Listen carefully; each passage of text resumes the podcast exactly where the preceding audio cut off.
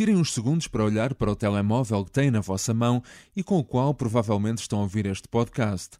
Agora pensem nisto, esse vosso telemóvel tem 1 milhão de vezes mais memória do que o computador que ia a bordo da Apollo 11 e que foi fundamental para aterrar na superfície lunar há 50 anos. Ainda se vão queixar que nunca tem espaço suficiente no telemóvel? Ignition sequence starts. Six. We choose to go to the moon in this decade and do the other things, not because they are easy, but because they are hard. Liftoff. We have a liftoff. Apollo 11, this is Houston. You are confirmed to go for orbit. Magnificent rocket. And we've had loss of signal as Apollo 11 goes behind the moon. Give us a reading on the 1202 program alarm. You're go for landing, over.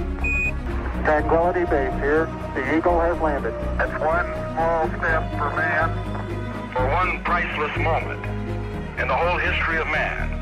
All the people on this earth are truly one. Magnificent sight out here. Magnificent desolation. Magnífica Desolação. Episódio 4. As mulheres que põem homens no espaço.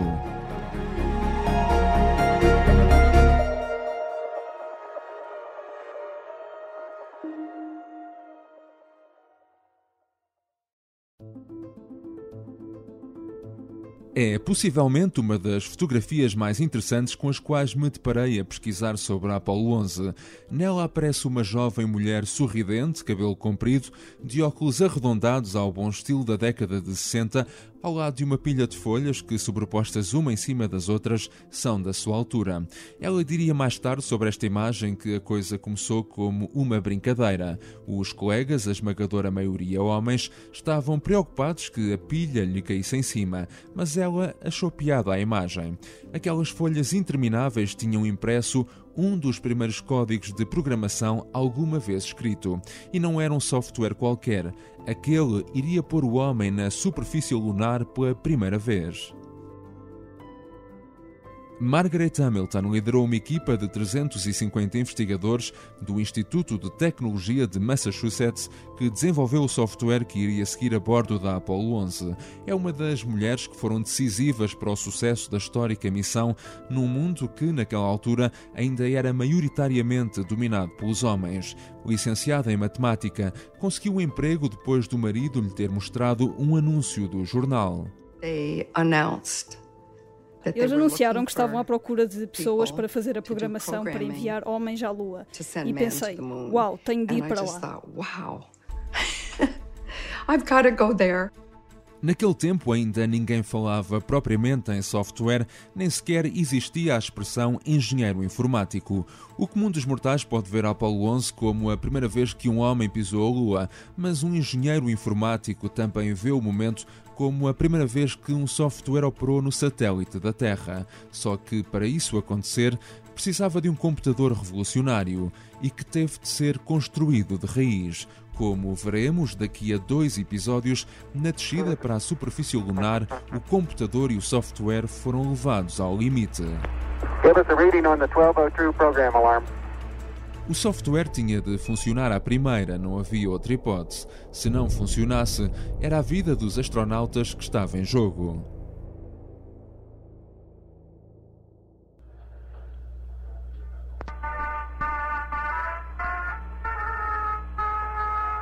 Em 18 de julho de 1969, nas colunas de Houston, há um estranho som que chega do espaço.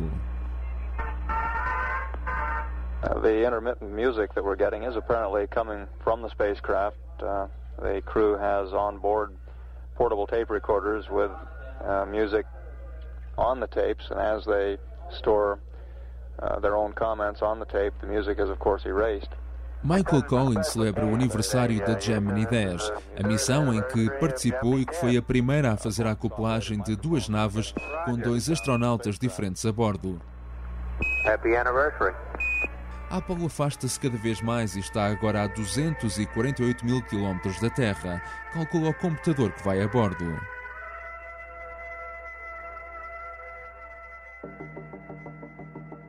Depois do presidente Kennedy ter lançado o desafio em maio de 1961 de colocar um homem na Lua até ao final da década, o primeiro contrato da NASA com vista ao programa Apollo foi celebrado com o MIT, o Instituto de Tecnologia de Massachusetts, e com o seu laboratório de instrumentação. Dava Newman, atualmente professora do programa Apollo do MIT, ocupou o cargo de vice-administradora da NASA durante 2 anos e recorda muitas vezes esse contrato. O que eu gosto mais acerca desse contrato é que tem apenas uma página. Quando estava na NASA, provocava-os e dizia: este é o objetivo, contratos de uma página. Nós fomos à Lua com um contrato de uma página com o MIT. Para que é que temos agora estes contratos gigantescos de milhares de páginas? Em 1961, então administrador da NASA, James Webb, teve uma reunião em agosto com Charles Draper, diretor do Departamento de Aeronáutica e Astronáutica.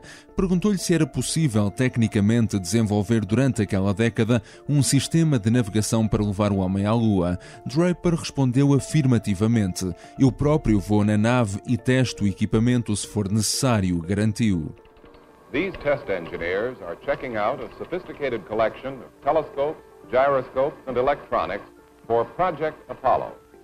This guidance and navigation system will be mounted in an Apollo spacecraft to aid our 3 astronauts on their voyage to the moon and return.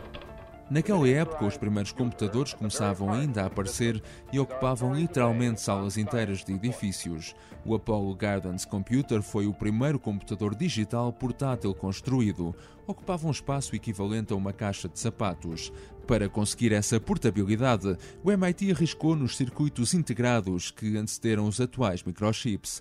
Décadas mais tarde, Neil Armstrong recordaria desta forma o computador que seguia a bordo da Apollo 11 e que o ajudou a fazer a histórica aterragem na Lua.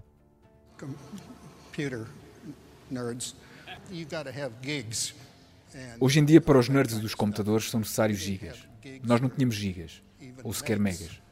O computador da Apollo tinha 32 KB de memória fixa e 2 KB de memória temporária. Era isto.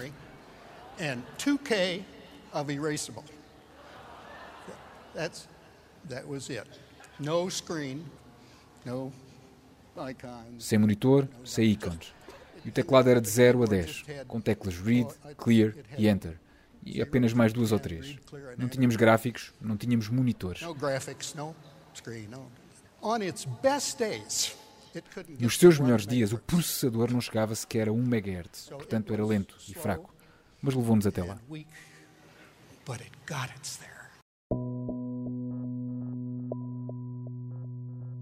O desafio de Margaret Hamilton e da sua equipa de programadores era, dessa forma, monumental. The computer, now the Apollo Guidance Navigation Control, the computer of...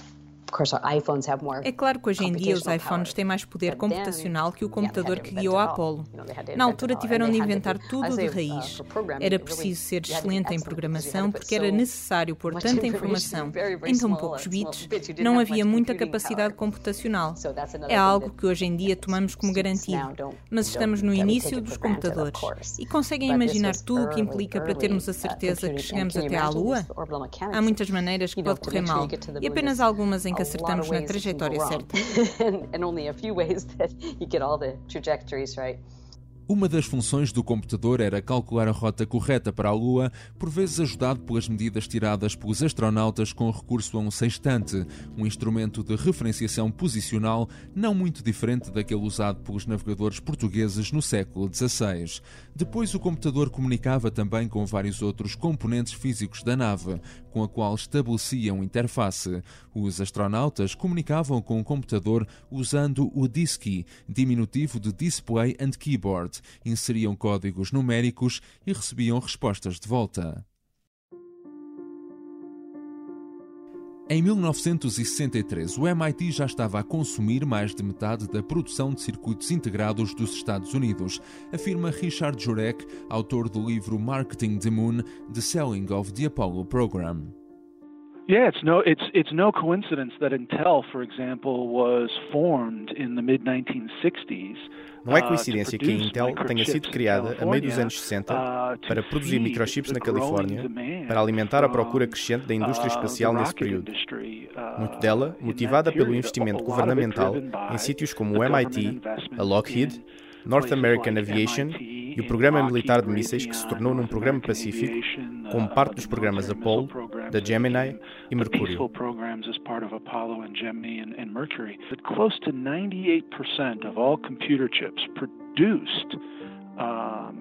Quase 98% dos chips de computadores produzidos a meio dos anos 60 estavam a ser devorados pela indústria aeroespacial. É fenomenal quando pensamos nas pessoas, nos negócios e a inspiração que deu à economia industrial que temos hoje em dia.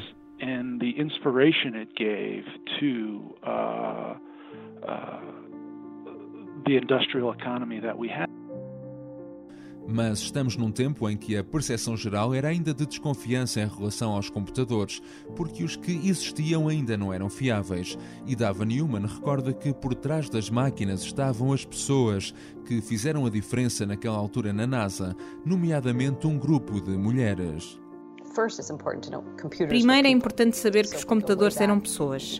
O poder computacional vinha das pessoas e temos a história conhecida das mulheres afro-americanas que trabalhavam na NASA, em Langley. Há toda uma equipa feminina, em especial no pós-Segunda Guerra Mundial, que foi fundamental por causa da tecnologia e dos avanços que trouxe. Entre essas mulheres estava Katherine Johnson, uma afro-americana que tinha um dom especial para os números desde criança. Entrou para a NASA ainda na década de 50 e em 1961 ofereceu-se para calcular manualmente a trajetória do voo e o exato sítio onde a cápsula que transportava Alan Shepard, o primeiro astronauta americano no espaço, deveria cair no oceano.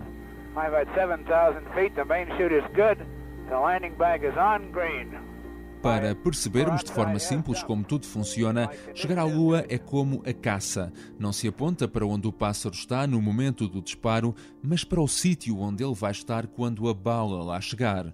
O mesmo se aplica à órbita da Lua, e escolher o momento certo envolve muito cálculo e muita matemática, como explica Rui Agostinho, diretor do Observatório Astronómico de Lisboa. Quando chega à órbita da Lua, é bom que a Lua esteja lá, porque se não tiver, vai em frente. Portanto, isto tem que ser lançado no dia tal às tantas horas, mas é mesmo. Porquê? Porque o combustível que vai a bordo não permite muita margem de manobra. Não pode dizer, olha, a Lua está longe, vira à esquerda para a gente se aproximar. É que não dá. Não dá. Portanto, fazer estes cálculos todos, isso tem que ser feito de antemão. E a NASA não tinha essas soluções analíticas. E é uma dessas mulheres que diz, ok, vamos para cálculo numérico, vamos aprender Fortran e vamos fazer o cálculo por aproximação numérica, método Euler, para ver o que é que estas pessoas estavam a descobrir, a montar a máquina, para ser capaz de fazer estas viagens. E a viagem pode demorar mais ou menos tempo, consoante a fase da órbita. Repare, a órbita da Lua não é uma circunferência. Portanto, ela aproxima e afasta da Terra. É uma excentricidade que varia entre os 3% e os 7%. 4% e 7%. Portanto, ela ou se apanha a Lua mais próxima ou a Lua mais afastada, quer dizer que a viagem demora mais horas ou menos horas. Aliás, a viagem de regresso foi cerca de na casa dos 2 dias e tal. A de ida foi perto dos 3 dias. E isso exige mesmo recalcular as órbitas todas. Por isso, muita da matemática que foi feita na altura por Katherine Johnson e outros especialistas de Langley teve de ser feita de raiz, e a sua importância não passava apenas pelo momento do lançamento, mas por todos os pormenores da viagem. O que é que tem que recalcular? A força feita pelos motores, durante quantos segundos é que aquilo trabalha, em que direção é que realinha a trajetória. Portanto, tem que pensar isso tudo de antemão. Vai entrar na Lua, em que posição relativa à Lua? Qual vai ser a travagem? Em que altura é que irá fazer a travagem? Isso tem de ser tudo recalculado de antemão. E isso naquela altura não era fácil. Hoje é mais fácil, porque há muita coisa já pré-calculada e é rápido nos sistemas informáticos. Se olharmos para as imagens de uma sala de controle de missão da NASA nos anos 60, aquilo que vemos é uma amálgama indiferenciada de rostos masculinos, camisas brancas, aprumadas e gravatas. Mas no meio de todos eles estava Poppy Northcott.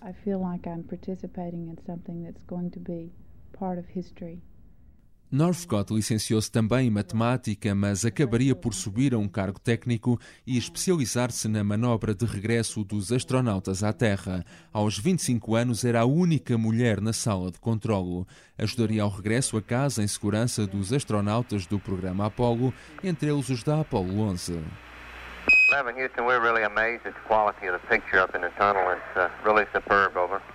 Regressamos agora para dentro do módulo de comando. Neste terceiro dia de viagem, os astronautas fazem uma nova transmissão televisiva para a Terra. Desta vez vão explorar e mostrar o interior do módulo lunar, que vai ser fundamental para o sucesso de toda a missão. As luzes acendem-se. Vamos espreitar lá para dentro?